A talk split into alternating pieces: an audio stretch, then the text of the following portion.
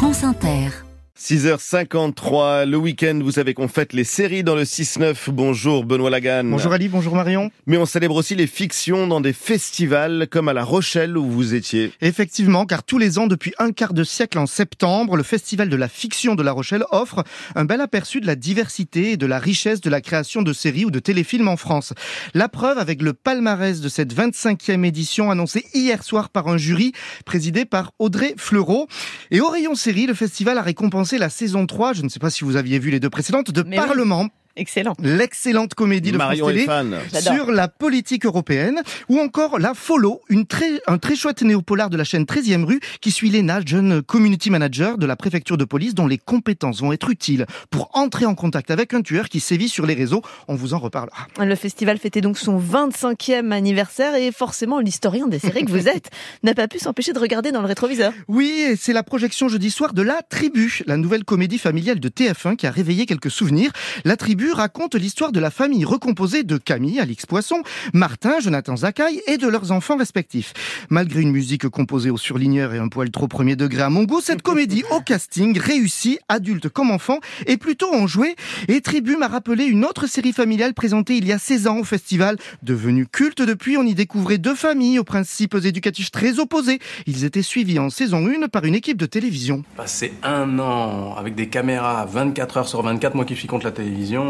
Et puis je me suis dit, rappelle-toi Fabienne, si on peut aider des parents à mieux élever leurs enfants, après tout, pourquoi pas ?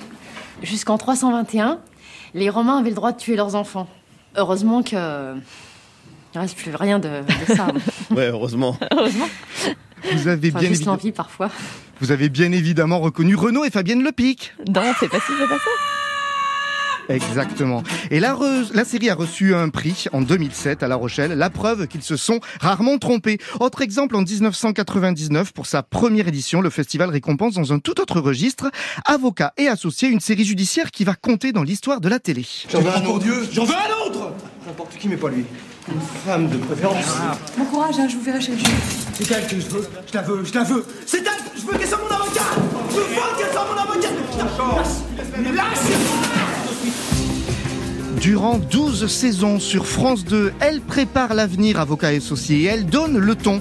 Elle annonce d'ailleurs Engrenage, qui sera défendu par la même société de production quelques années après. Engrenage va à son tour marquer l'histoire et faire émerger de nombreux comédiens et comédiennes tels que Audrey Fleurot, présidente du jury à La Rochelle, mais aussi une façon d'écrire et de décrire le monde de la justice.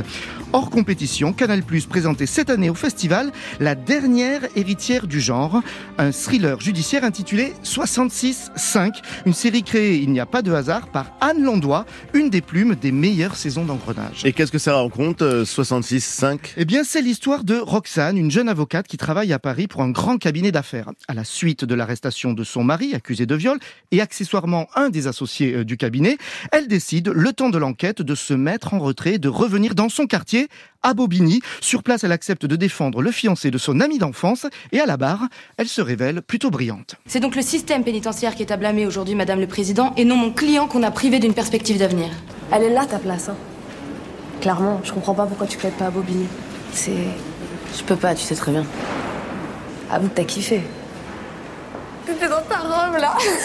C'est le système pénitentiaire qui est à blâmer, Madame la Présidente. Roxane, excellente Alice Izaz, va-t-elle s'imposer comme avocate à Bobigny ? Je vous laisse le découvrir. Bien écrite et très documentée, parfaitement dialoguée, habilement mise en scène, cette série romanesque à souhait, mais ancrée dans le réel, fait un quasi sans faute. 66.5 démarre demain soir sur Canal+. Merci Benoît Lagane.